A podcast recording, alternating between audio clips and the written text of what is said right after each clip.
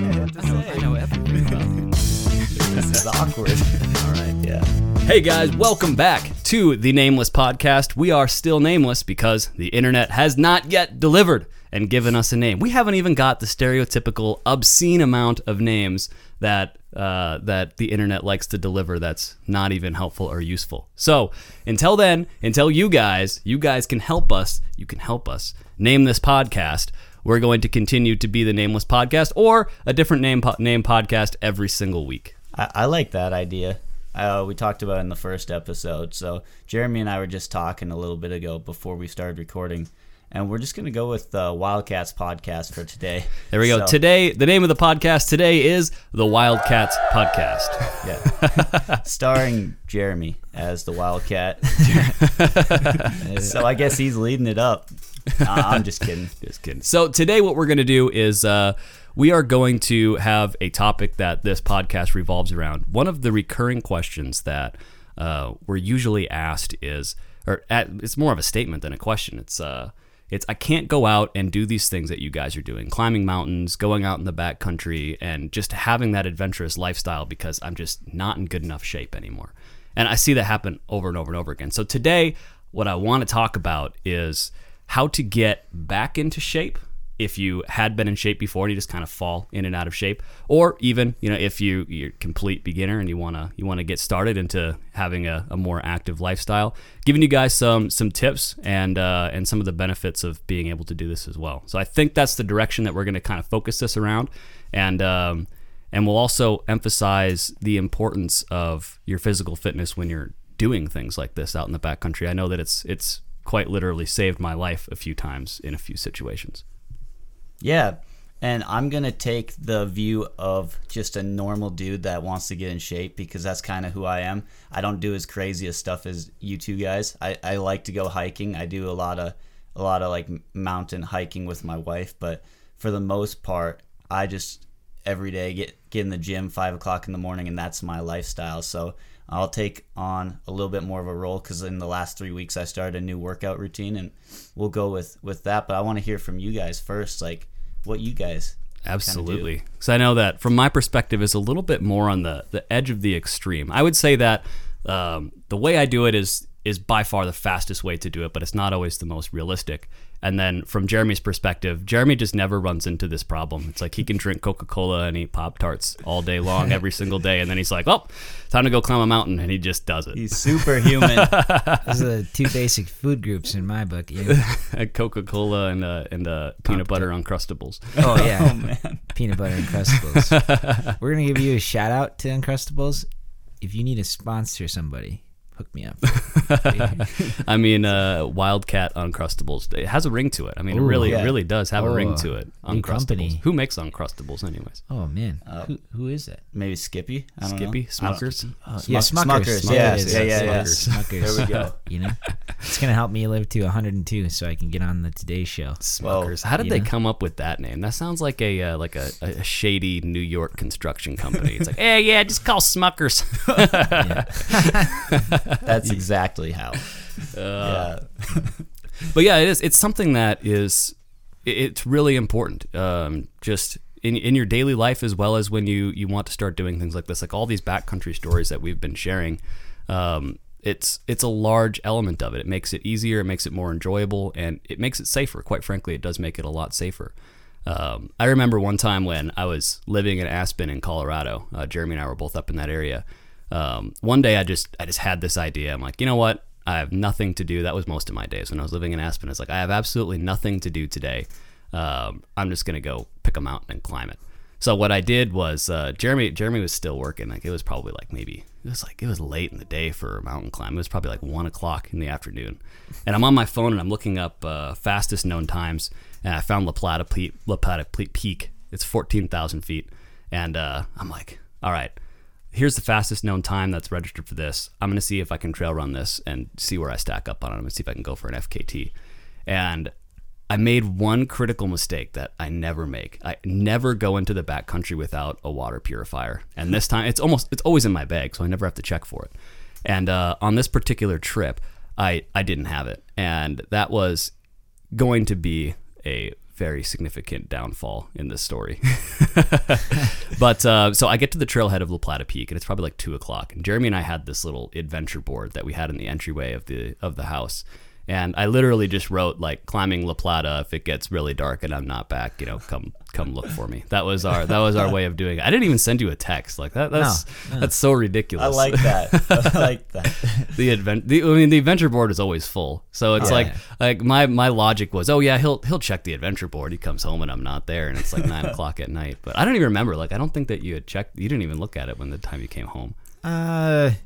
Yeah, I don't even think I went straight to the couch and started playing video games. Right. If you open the door, here's the fatal flaw of the adventure board: is if you open the door, it kind of covers your view to the adventure board. Yeah. So it's like, we should have thought that. Bad placement, but that's okay. Yeah.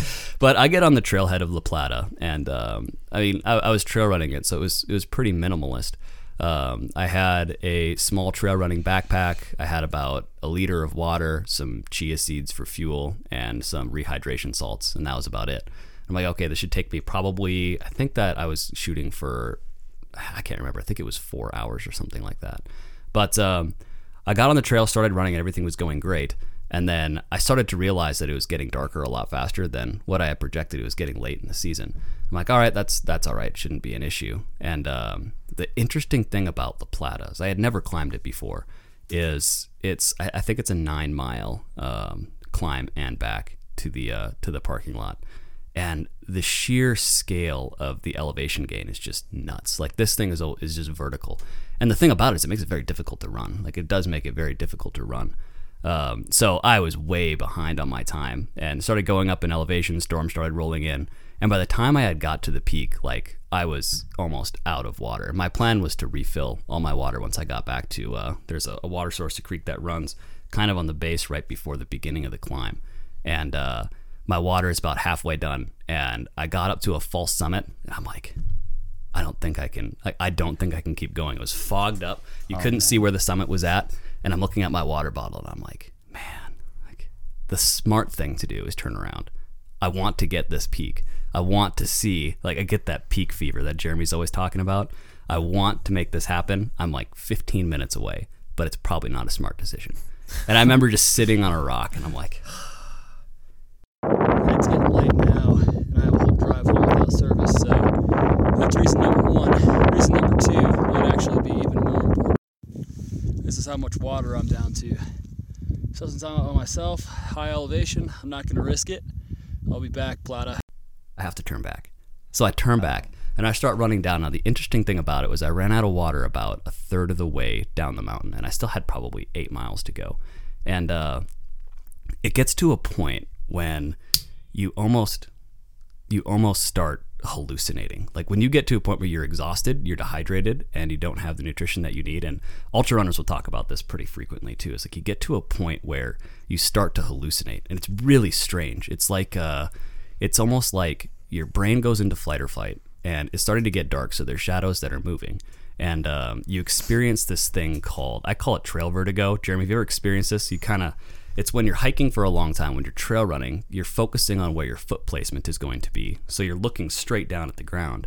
And then when you look up, everything kind of feels like it's pulling away from you because your vision is fixed on being so close. And then when you look out, it's just like this odd feeling of vertigo. Yeah, you know, I know that there's been times when Travis and I have gone out and done some crazy things where we're like, we're just going to do this huge, ridiculously long thing. Yeah. And we'll get to a point where Travis is like, I need a break, and I'm like, dude, I can't stop, because if I stop right here, it's over and I'm going to get sick. And right. So when that kind of stuff happens to me, I'm just like, I got to keep pushing on. If I keep pushing on, my body just adapts. But if I take a break, my body like gets sick. Yeah, because I just like start. And that's what it is. And when you're at high elevation, I feel like it amplifies that as well because of when you climb the mountain too, you start suffering from hypoxia. Yeah. Oh, yeah. And it takes a lot of time for your brain to normalize after that, especially if you're going up and down in elevation very rapidly. Yeah, especially if you're moving pretty quickly. You know, like just the lack of oxygen. You know, like that's getting pumped into your blood. And obviously 14,000 feet isn't isn't to the extent, the extreme, it's not like 18,000 or, 20,000 feet. It's not Mount Everest. But it's still part of those things because a majority of Colorado is at like, about a mile high, right? Mm-hmm. So it is thinner air, but it's way lower than 14,000 feet. Right. So a majority of people will experience some form of that one way or another at higher altitude, and they'll be like, "Oh man, it is a little bit harder to breathe up here." Yeah. And they'll get into a rhythm, and then they'll just like give up, which is why I think a majority of the deaths, like last week we were talking about climbing the bells. Like there are people, I want to put a disclaimer out there because last week we told people that it's not a technical climb. It is a technical climb, and people die on that peak every year. Okay, so we'll just stay that. It's not technical for us, if that makes sense. It's for us on the type of things that we've done in the past. It's not very technical, but it is still considered a technical climb. You need to do your research. You need to be prepared. Okay, or you will die. I think even on Capitol, like I think it was last year or the year before that, there were like 8 people that died on Capitol Peak in the summer months. So June, July, August. In 3 months, 8 people died. Okay, so these things do happen, and it is considered to be technical climb. But regardless, people go up there and then they're like, "Oh man, I'm feeling disorientated," and then they should probably turn back, but they don't. Yeah, and it's in those decision making moments, like we keep talking about, where you have to just know your body. And know your limitations. And if you can push through like Travis and I can do, where you can just start to focus. And we've been into those types of scenarios so often that we know our bodies and understand it, that we can just keep going. And that's where training is so important, because you can simulate those really difficult environments that you put yourself into. If you can push yourself hard enough in a workout, you can get to that same point where your body starts to, shut down and detach, and it becomes really difficult in a non-critical situation. So when you're in a critical situation like climbing La Plata Peak and you're hallucinating and you still have 6 miles to go, you already know what that feeling feels like, and you're able to strategically manage your own body to be able to push through it. Because what was interesting is that's the mindset you get into, and you have to self-evaluate and say, I know that I can do this physically. I know that my brain is suffering from fatigue and dehydration and hypoxia, but I know that if I keep going, I'm going to be able to get through this. And it's that confidence in yourself that keeps you from succumbing to anxiety or, dying. Yeah, I bet, Taylor, I know that this probably happens to you too, right? With your players. Yeah.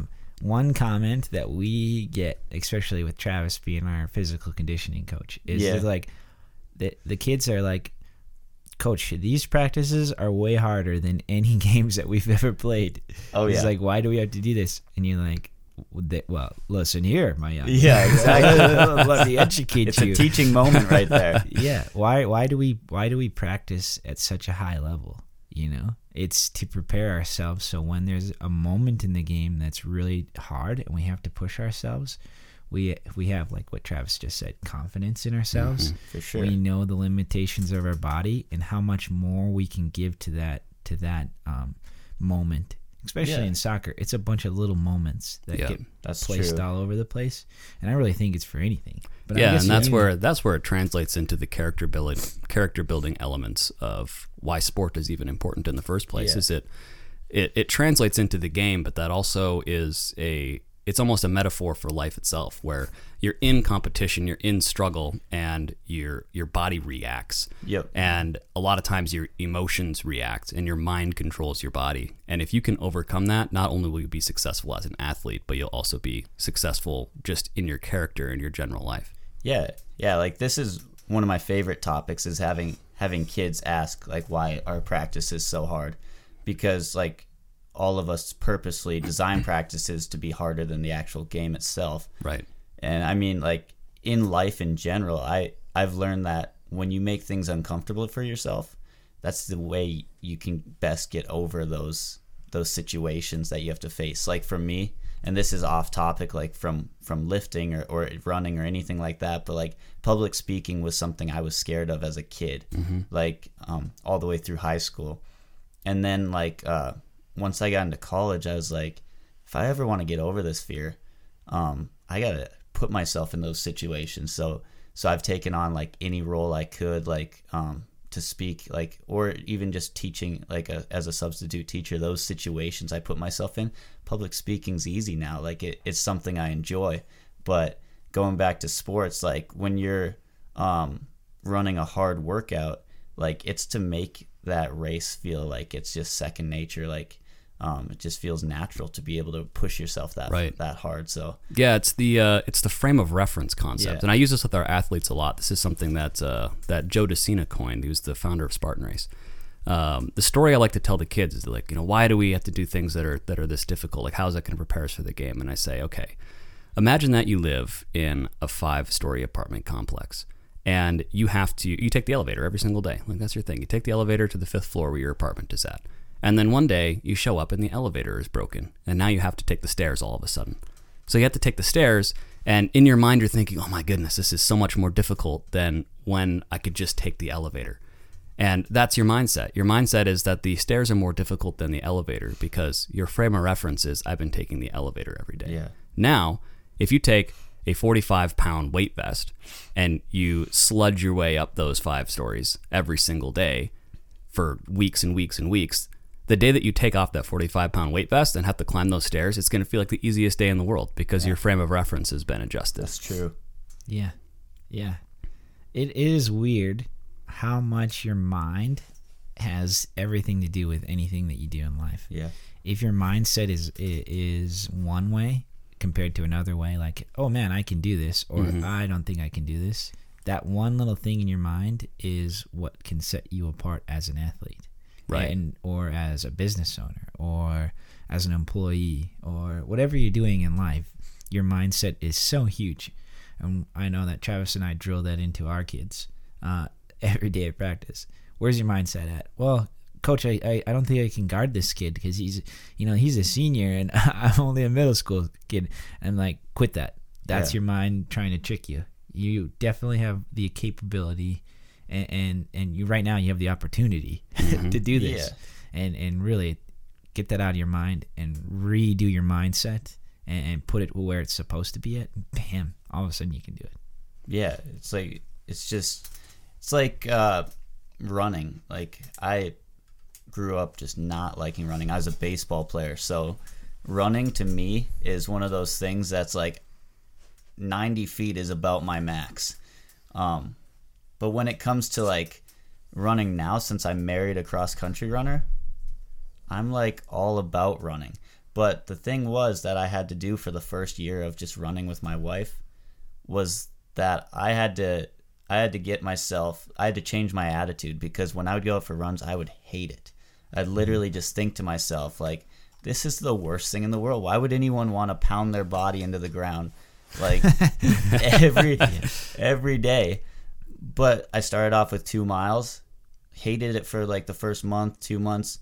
It might have even lasted a year of just hatred of running. But now, like, my attitude's changed, and it's become something that's like easy. I can go pump out 3 miles every day if I want. Right. I probably don't have like the endurance right now to go whip out like a half marathon or anything, because I'm not training for that type of I'm just not at that point in my life where I want to run a half marathon, I guess you could say.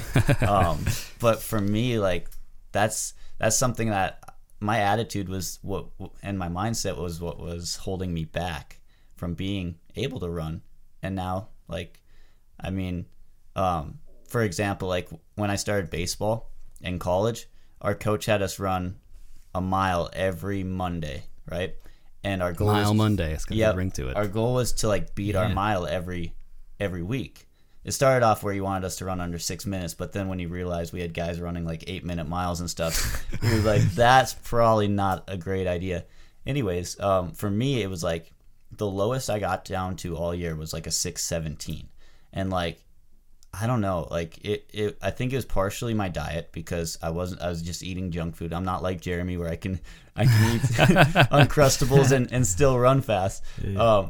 But like as soon as I started training with my wife and like she cleaned up my diet pretty quickly. She put up with me for about a year, but she's actually a vegetarian, so her diet's pretty strict and so like I'm not that extreme. But my diet cleaned up a lot.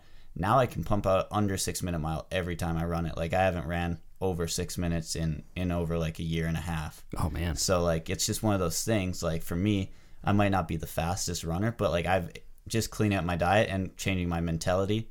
It got me to a point where now I can pump out under 6 minute miles every time. So that's one of those things. Like I think everything in life like requires certain sacrifices. And one was all the junk food I liked. And the other was just that negativity that I was kind of carrying that mentality with me, so. Too. The mentality, I mean, that's just, it's such a critical aspect to this. I mean, it's almost more so than the physical aspect of it because it's always going to be difficult. I mean, you're going to get faster, you're going to get stronger, but in order to progress, you always have to get to that point where it's challenging and difficult. And that's the same place for someone who just started training as it is for someone who's been training for 5 or 6 years, you know. But the mentality is, it's a very interesting topic. I remember the first time I ran a Spartan Beast. So Spartan is broken up into classifications. They have the Sprint, the Super, and the Beast. The Beast being their longest. It was 16 miles at Breckenridge. And I also have chronic insomnia. And usually before something big like that, I can't sleep. I slept for 30 minutes the night before the race. And I was just like, how am I going to do this? Like, I'm sleep deprived. How is this going to happen? And I remember looking up this study. And they did a study on 2 sets of Olympic rowing athletes. And they had one of them that they kept awake for 36 hours, and they had another that they gave 8 hours of sleep the night before. And they made them do the exact same task to measure their performance. And the interesting thing about it was both rowing teams performed the exact same. The sleep-deprived team and the team that got the sleep performed exactly the same. The only difference was the perceived effort that the sleep-deprived group had said that it was way more difficult than the group that got the sleep. Okay. So they were able to perform to the same capacity, but it felt harder, which is very, very fascinating that it's 100% in your mind what that effort feels like. Oh, yeah. So that's it's weird. Like, so if you can think about that, and what's crazy is, you know, the beginning of the day, like I was exhausted at the start line, but then you start getting into the race and it's like, you know, you're 5 miles in, you're 6 miles in, and you feel great. Like, I'm like, okay, I'm not even sleep deprived anymore. I feel like the adrenaline starts to kick in, and you're able to, once you break past that barrier, then it's almost like that surface tension has been broken, and you're able to just proceed with ease. Yeah. You know, obviously we're in our 20s, right? So we have some older people out there be like, well, they're just in their 20s. For me, you know, obviously you guys say that like I'm a freak or whatever. If I stop drinking Coca-Cola, that really helps. So really what Taylor was like is change your diet, you know, first of all. And you want to get into like the second thing, which is like, well, okay, I have a good diet, but I'm still not physically active. Well, get active, you know, so it is, as crazy as that sounds. Like all you have to do is just put a little bit more effort into it.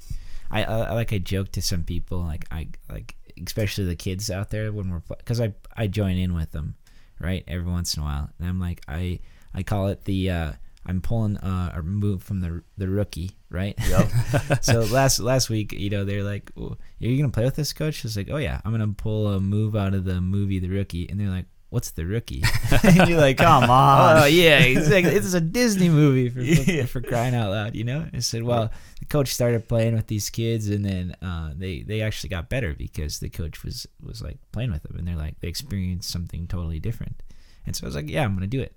And but I joke with them and be like, you know, I'm an old man, and you know, like I might break a hip and some like, things like that. You know, obviously I'm not, and that's just a big joke. But yeah, really, it always just comes down to your mindset, right? If I'm actually gonna go after it and do it, and it just to me, I think you guys know David Goggins, right? Mm-hmm. Right. One thing he's just like you're either getting better or you're getting worse.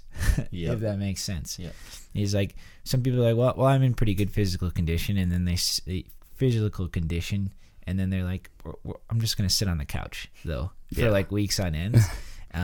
Even for myself, I can see a big dip when I just do that. It's amazing how quickly you can lose it. Like, it takes so much effort to get into shape, and it's so easy to just fall out of shape. And now what's interesting is I always say that the reason why I'm so good at getting back into shape is because I have been out of shape a lot. And most people don't believe me when I tell them, but I'm serious. Like, it does, like, everyone experiences this. Like, you're really good about it, and then work gets in the way, life gets in the way, and all of a sudden you miss a couple of days at the gym, and then all of a sudden you've missed a couple of weeks and a couple of months. And by that time, like, the next time you get into the gym, like, the next day you're sore, it hurts, you can't breathe, your mile time is like insane. It's so easy to fall out of shape. And then from that point, it's very, very tempting to say, okay, now that I'm out of shape, I'm just gonna leave it. Like, I'm just not gonna go back to the gym for a while. Yep. Yeah. I think the best thing in those situations is to have someone that holds you accountable in those situations. You know, I think one of the biggest trends probably since we've been out of high school or college is CrossFit blew up on the scene. And I mean, I incorporate some CrossFit moves like into my everyday lifting, but the one thing they really did well was just bring that whole together aspect, like where they're holding each other accountable. And, the camaraderie. Yeah, and I think that's one of those things that's really important when you're trying to get back into shape. Yeah, the team mentality where you're not only keeping each other accountable, but you're like joining into it as a team, like, and you're seeing goals like start breaking. It helps. It really does help for your own mentality when you see somebody else break through it. Right. I watched a video about these old people. They took, like, there's like a thing in England, and they took these bunch of old people out to the beach, right? And they like the people that took them there had a bunch of little kids, right?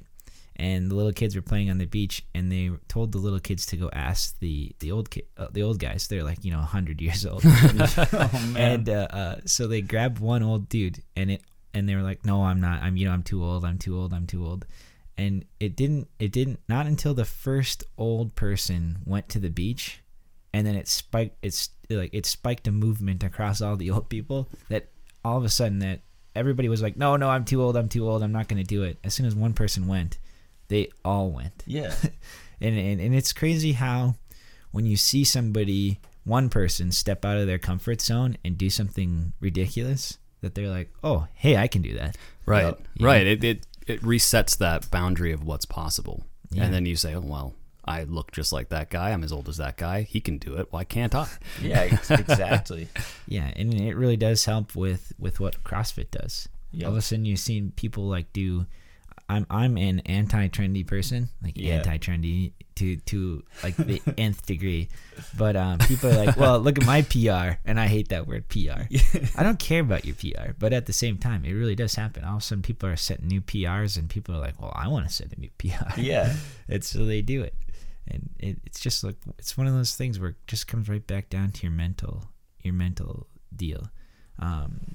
Where are you at? Confidently, and where are you at personally? I remember we talk about like I think I've talked about it before, is like the first time I went and attacked Mount Sneffels, and you see some of these things, and Travis will post a picture on the video, but if you drive up to the road that we went on, like, it's enough to turn a majority of people around. People are like, just the road to get there. Just the road. Just the road. I mean, there's overhanging, like, ice crystals. I mean, it looks like flipping like the Yeti's cave from what was that movie? Like Rudolph, the Red-Nosed Reindeer. He comes to this big open cave, and there's big just ice crystals, and it looks like an open mouth. It's enough to frighten a lot of people, and especially during the winter. And then you walk through an avalanche field, and there's 40-foot tall walls of snow. You're like, all of a sudden you're like, oh man, I'm in the real deal. This is real. And as a first timer, where I was at, I was like, man, I shouldn't. There was definitely thoughts in my mind where I was like, man, you shouldn't be here, you should not do this. But it could be the fact that I'm about, half a cup crazy, but which obviously helps. But I just want it. I just want to do this. I want to conquer something like this. I've never done it before. I want it. And it was that mindset that got me to the top of the peak and made me go back 6 times. You know, so it's just, it really comes down to that mental battle where you're like, I'm gonna do it. So then that kind of naturally segues into, if you're listening to this and you're wondering how you can start being able to get yourself back into shape in order to start your journey towards doing cooler and cooler things. I always tell people that nothing cool ever happens in your comfort zone. Like if you had a Venn diagram, your comfort zone is here, and cool things that happen is like out here. Yep. It doesn't even Venn. It's just it's 2 circles. Yeah, there we go. So you have to be outside of your comfort zone and able to do it. And I think that's kind of where your training comes into play. So let's start off the circle with the different training methods that you guys can use in order to get back into shape if you were an athlete that kind of slipped out of it, or even just to get started. So I'll start on my end. I think that when people ask this to me, that usually my priority is getting them back into cardiovascular shape, because when people are getting back in shape, there's usually 2 mentalities. You have the people who are like, oh, I want to do cardio, and the people are like, oh, I want to lift weights and I want to be jacked. Yeah. And the reality is that you have to define what it is that you're trying to accomplish. You know, if it's if you've got kids now and you want to be able to play around with them, if you just want to be able to go out and ride a bike or get out into the Badlands or kayak, and you just want to expand the amount of things that are within your grasp for you to do, you have to figure out what that is. I mean, if you just want to go to the gym to lift weights to look a little bit better, that's a completely different strategy. But if you were to just go straight line, I want to be in better shape just so that my life has more options and opportunities for me, I would say that typically what I would tell people to do is focus on their cardiovascular first in order to build into other areas of their fitness, just because it's going to make everything else a lot easier. I mean, when you're going into any kind of training session, you want to have that baseline physical cardiovascular fitness to be able to push you through. So what that would look like is usually what I would tell people to do is the first day, go out and run a mile. Like if you got to run it and walk it and run it and walk it, whatever it might be, the purpose for it is to kind of set a gauge, to set a baseline, to say this is exactly where I'm at. I know how my body feels. Are my legs weak? Is my lung strong? Or is my lung strong and my legs weak? Yeah. Same thing. Yeah. You get my point. But you figure out where you're at, and then you wait a day. And the next day you wake up and you say, okay, how sore am I? Like where does it hurt? What problems am I going to have, so you can address that? If you're good, if you're ready to go, then the first thing that I would start throwing you into is VO2 max training. So what that would look like is 400s by 400s is what I call them, or 200s by 200s if you're easing into it. What you do is you head yourself out to a track and you sprint for 400 meters and then you run for 400 meters. And as soon as you get past to that start line, again, like that jog is your active recovery, you sprint again for 400 meters. And you just do that as many times as you can. Like as many times as you can, try to shoot for a mile, try to max out at like a 5K. Just do that as over and over and over again. The 400's a little bit too much. Go down to a 200. So you'd be sprinting 200 meters and then running for 200 meters on your recovery. And what that does is it trains your body to utilize oxygen more efficiently. And it's one of the fastest ways to increase your VO2 max and your lactate threshold. And what that does for you as an athlete is it makes your body more effective at utilizing oxygen. So that's going to set your body on a curve to say, okay, if I'm getting in shape, I'm doing this. Now that my body can utilize oxygen more effectively, I'm going to get faster as a result of that. And what's interesting is even in the long distance endurance world, like if you want to increase your 5K time, that's an effective way to do that. If you want to increase your like marathon or Ironman time, that's the most effective way to do that. Because it's cool, because if you can get your VO2 max readings, you can actually use that as a fairly accurate predictor of race times.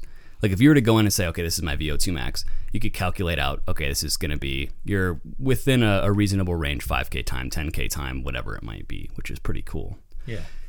That's going to get you in shape the quickest cardiovascularly. And then you start introducing more high intensity training that involves your strength training as well. So it's like starting off with a lot of body weight stuff, so you're incorporating high intensity efforts of things like body weight squats, push-ups, burpees, pull-ups, just the core movements that it's going to make your body stronger as a whole.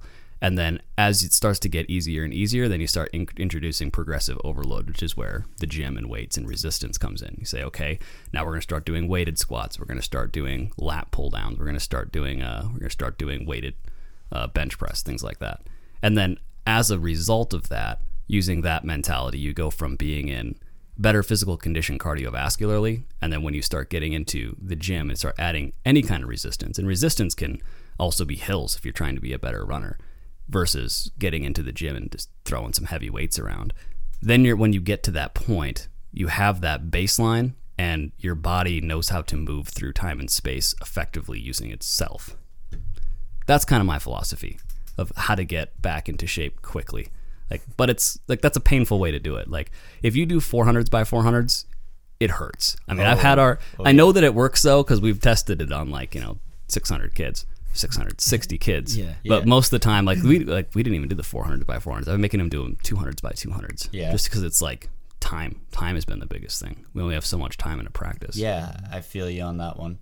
The 400s by 400s we definitely incorporate with our cross country, especially early season, getting them back into shape and everything. It works. And it's just something about it. It just works. Yeah, and the kids, if you're a runner, in our cross-country program, we have mainly people who like to run, some that just want to stay in shape. They like that because it gets them in shape the fastest, and they can feel it and see results. And yet, I mean, it's tough, but it's not to the point of, utter death where you're just, wanting someone to, snap your ankle or something. So that you don't have to do it anymore. Yeah. But, for me, I'll take it a step even, backwards. When I'm starting out, with athletes or just people, just the general public, is I like movement training. And what I mean by that, first of all, I like body weight movements early on, just because they're easy to teach. Low risk too. It's easy on the joints, everything. And then, but I also really like to incorporate stretching and things that I believe in a really good dynamic warm-up just in general. But if you don't have time, just stretching whenever you have time is a really good thing to do. If you're at home watching TV or anything, that's a great time to just sit on the floor and stretch. Right. Because when you get older, I'm sure you guys are experiencing this, we get tight really, really easily and especially when you're training. It causes problems. Yeah. Oh, it causes so many different problems. And I've been one who hated stretching for most of my life. And I just recently started realizing that if I want to be healthy and feeling good when I'm 40 or beyond, I should probably be taking care of myself in the recovery side of things, the warm-up side of things like that. So that's one of my big things is movement training. And then I also really enjoy body weight type lifts and incorporating med ball tosses up and down a football field and stuff. I like that kind of stuff, just where you're getting kind of a strength component, power, and then you're also working on your cardio. It solidifies technique too. Yeah. It's absolutely amazing when you walk into a gym you see guys who have been doing a movement with the wrong form, and you know that they've been doing with the wrong form for the past probably 15 years. Yeah. And you're okay, if you can't do the exercise properly with the proper form and you never take that step back and deload the bar and get yourself to a point where you can do the proper form. And a lot of times it comes down to pride too. It's just well, if I wanted to do that, I'd have to fix these flexibility issues and I'd have to drop my weight by 50%. And then I'm not going to get stronger. And it's no, you don't understand. Yeah. You're not going to be stronger for a small period of time. And your bar was set here. Once you overcome that, you're going to be able to break through that. There's a reason why you break into those plateaus. Bodyweight squats. Oh, my goodness. Yeah. I love bodyweight squats. And with just we have this petri dish of different types of athletes that we train with. So you get to see where people are different athletically. Something as simple as bodyweight squats. Out of 60 kids, there's probably 5 that can do it right. Yeah. And it's my goodness. And usually what it comes down to is tight hip flexors. Yeah. We sit for 8 hours a day, whether from childhood to being an adult. Most children, they sit in school.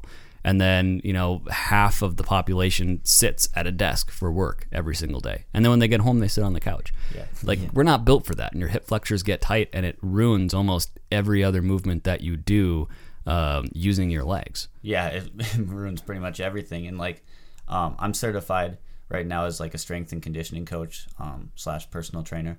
And I get some kids, like, just in our local community, New England, their parents will just have me come watch them run, like in a football game or something, just somewhere where they're moving, and they'll be like, "This doesn't look right."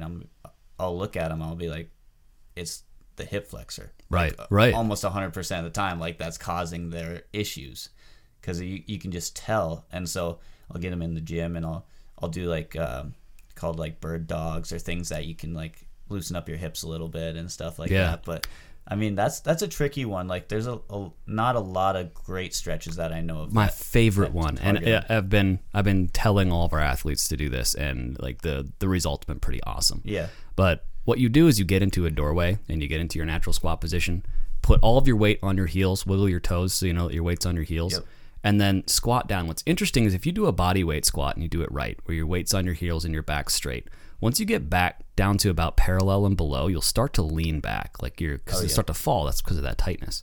So if you stand in a doorway or just grab something stable and you use that to lower yourself down into that proper squat position, you'll feel it stretch, and you can just stand in that proper position at the lower end of the movement for 5 minutes at a time, and it'll stretch it.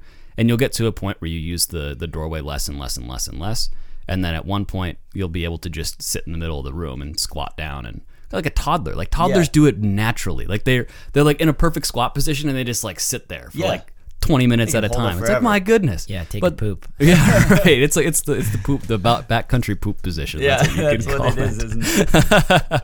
But it's unreal, because it's like that's. And the toddler's a perfect example of that, because that is how your body was designed to function. Yeah. Because they're the new model. You just got it. Like, their body's working the way it's supposed to. They don't have those tightnesses. That's true. So they're just like, that's the squat position you're supposed to be in, and that's the best movement for your joints and your lower body chain. So once you can, I'll say, unlock that tightness, and you're able to put your body into that, because it's the basis for an athletic position in whatever sport you're in. It's going to change the game as an athlete. I know I had one athlete who he's like, "Coach, I've been having hip flexor problems," and I told him about that. And it was only 3 days later, and he's like, "Coach, I've been doing those stretches," and he's like, "It's insane. Like, I feel like a different athlete." And I'm like, he couldn't realize why I was so stoked. I'm like, like, give a fist bump. I'm like, that's what I like to hear. And he's just kind of like, I wasn't expecting that reaction. But it's like, I really am passionate about the whole hip flexor thing, because it changed the game for me as an athlete. Like, Jeremy, you know, like when I was in high school, I was a decent athlete. I was not a good athlete. And then I 100% am a way better athlete now than I was then. And I think that you can attest to that. Like, I'll be honest. Awesome. Like, it was ridiculous. And a big part of that was just lower body chain. Like, getting those muscle imbalances fixed, getting the stretching, the tightness fixed, and it just changes the game. Yeah, it does.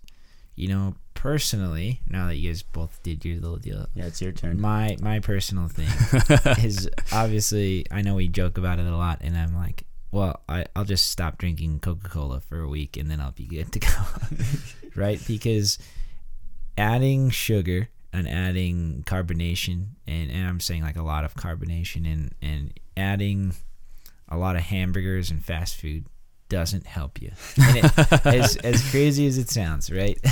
You know, and it's not that crazy, because everybody's like, just stop eating fast food. It really does help you.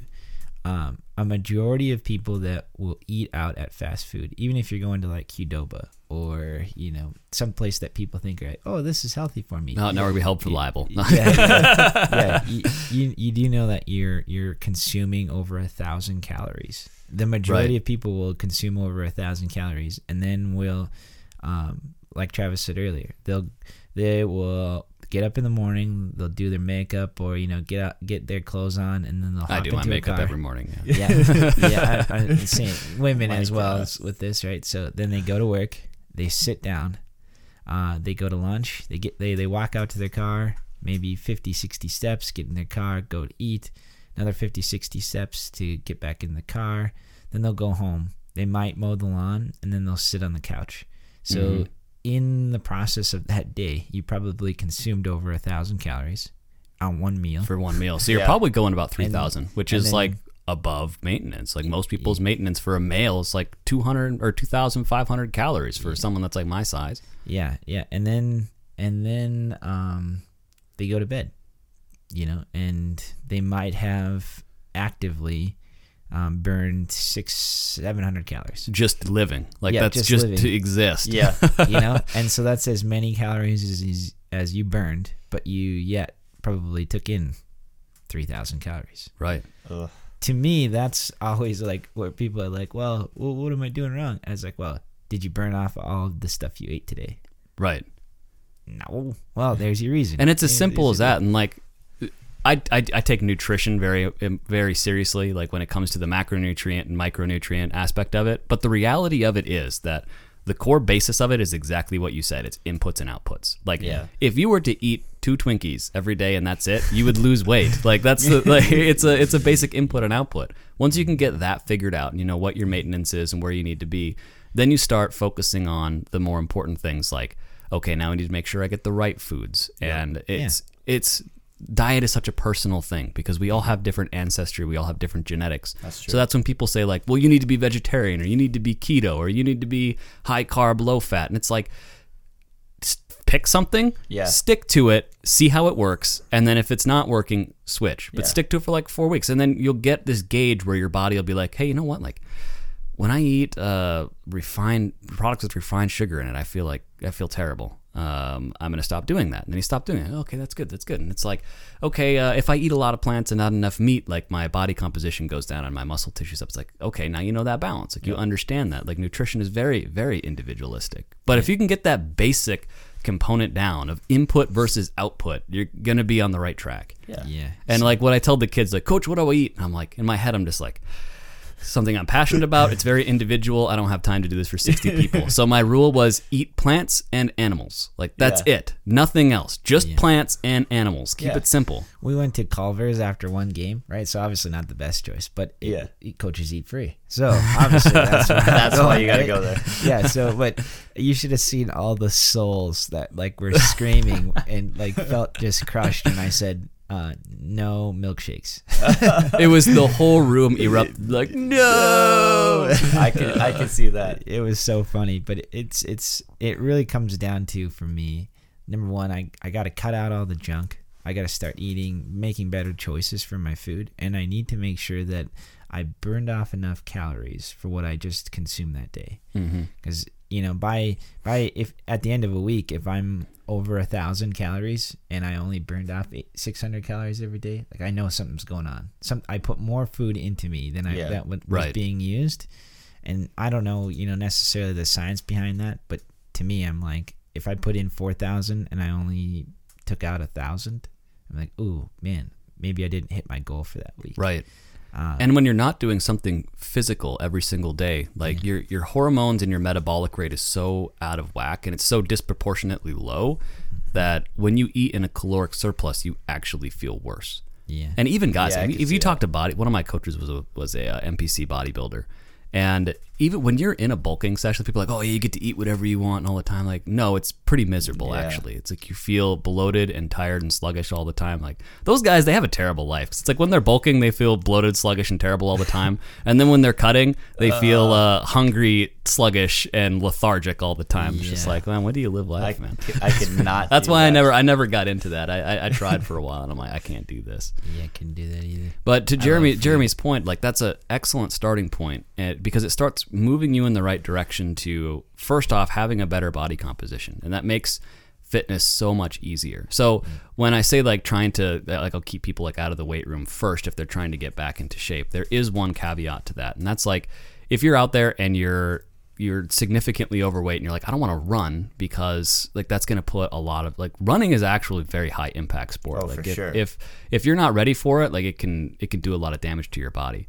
So in those scenarios, it's like, yeah, get into the weight room and do complex movements like your squats, your pull-ups, your push-ups, like just these basic complex movements that burn a lot of calories focus on your diet, start like getting those junk calories out and getting yourself into a slight deficit so you can shed some of that weight off.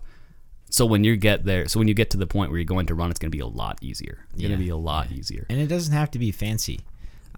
Some people are like, well, now I need to go join CrossFit. Yeah, I need a program. I got to plan all these things. It's like, no, it's like membership. Literally start simple. For our soccer guys, we've got like 12 tires. Yeah.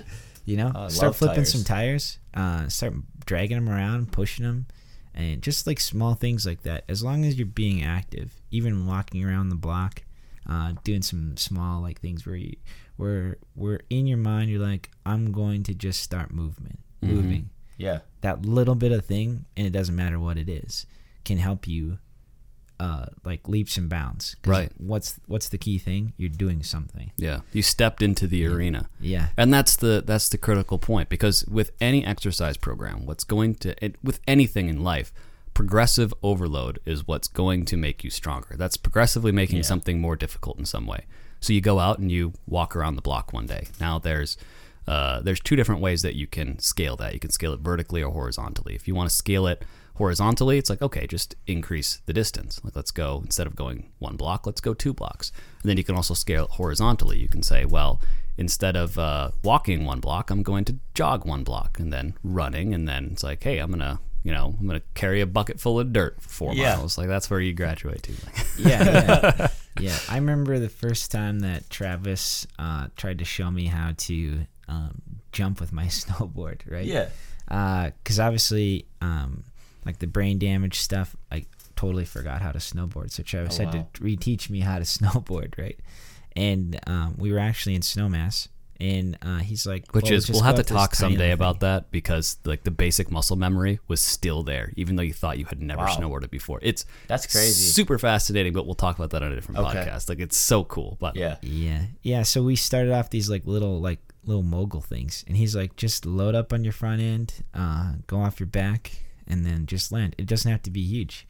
And then progressively, like, we started making it better, but it wouldn't have gotten better if I didn't just try those tiny little mogul things. Right.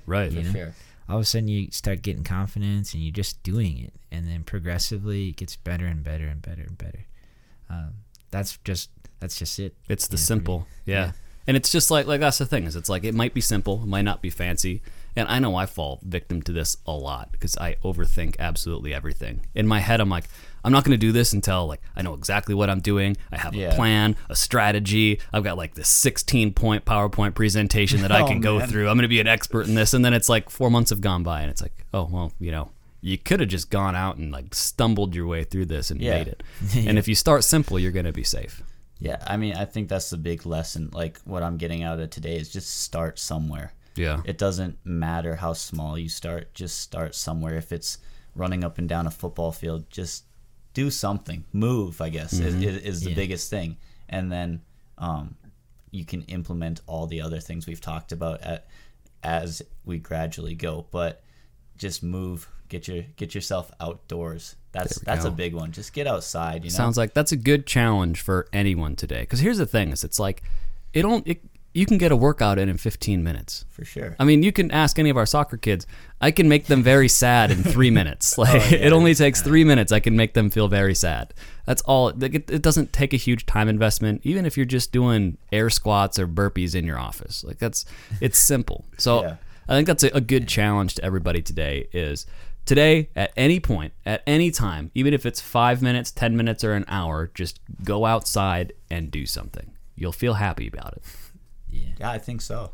I'm happy whenever I'm outside. Like, humans were made to be outside, Like, we weren't made to be indoors all the time. If you, like, look at, like, the general just, like, animals and everything. Like, they're happier outdoors. Humans are happier outdoors, too.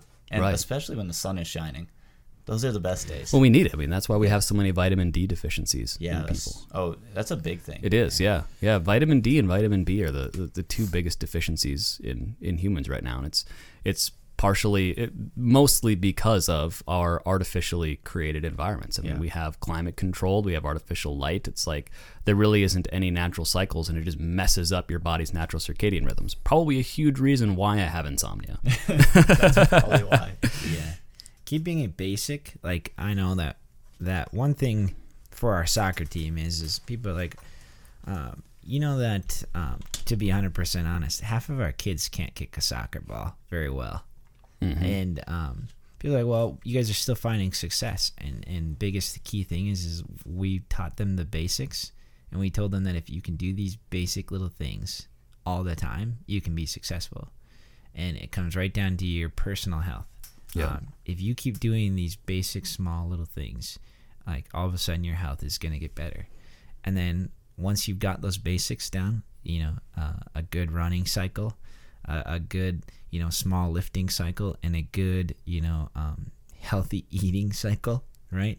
Where you're eating 3 meals a day and filling it in with healthy choices in between.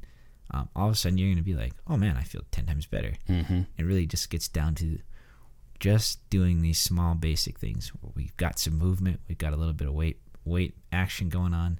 And I've got a basic healthy eating schedule down, and bam. Yeah, it creates the foundation for those habits. You know, it's the 80-20 rule. It's like most of the things in your life that give you 80% of the results are a result of 20% of the work. Because if you can focus on the big, you can almost always identify and narrow it down to the big 3. If you can identify 3 things that are going to give you the most results, that's going to be 20% of the work that's going to give you 80% of the results. There it is, which is awesome because we are right over the hour mark. So we're perfect for this podcast. We still don't have a name. So once again, I'm calling you out, people of the internet, to drop a name, whatever it is. I'm going to challenge you. Just even if you have to open a dictionary, pick a word, and then toss that word followed by the word podcast, I don't care. I just want to have 10 name suggestions before we name the podcast, and we'll pick one of your guys's. Until then, guys, we'll be back here next week. We are the Wildcat Podcast today. There it is. Yeah. All right, guys, we'll see you next week.